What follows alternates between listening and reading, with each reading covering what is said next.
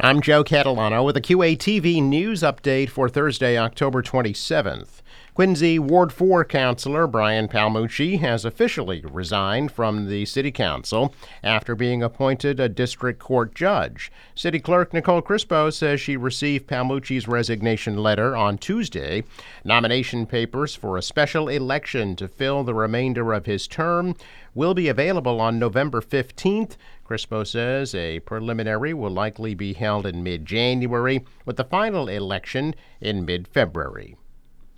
Quincy's 9th through 12th graders will be asked to participate in a survey about their health.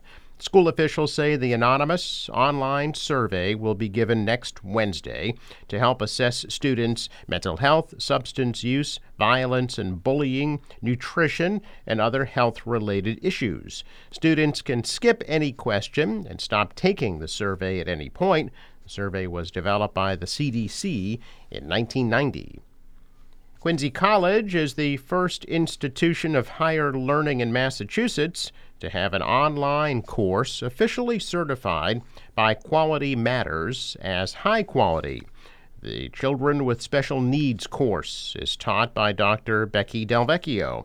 Quality Matters is an international organization whose rigorous, faculty centered peer review process assures the quality of fully online and hybrid courses. A walk-in flu clinic will be held at the Kennedy Center today in Quincy from 4:30 to 7:30. No appointments are necessary. Walgreens will be administering the shots and health insurance may be charged.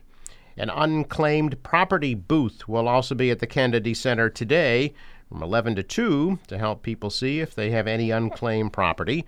With the state treasurer's office, the service is free. The Fore River Bridge scheduled to open at 9 a.m. I'm Joe Catalano with a QATV news update for Thursday, October 27th.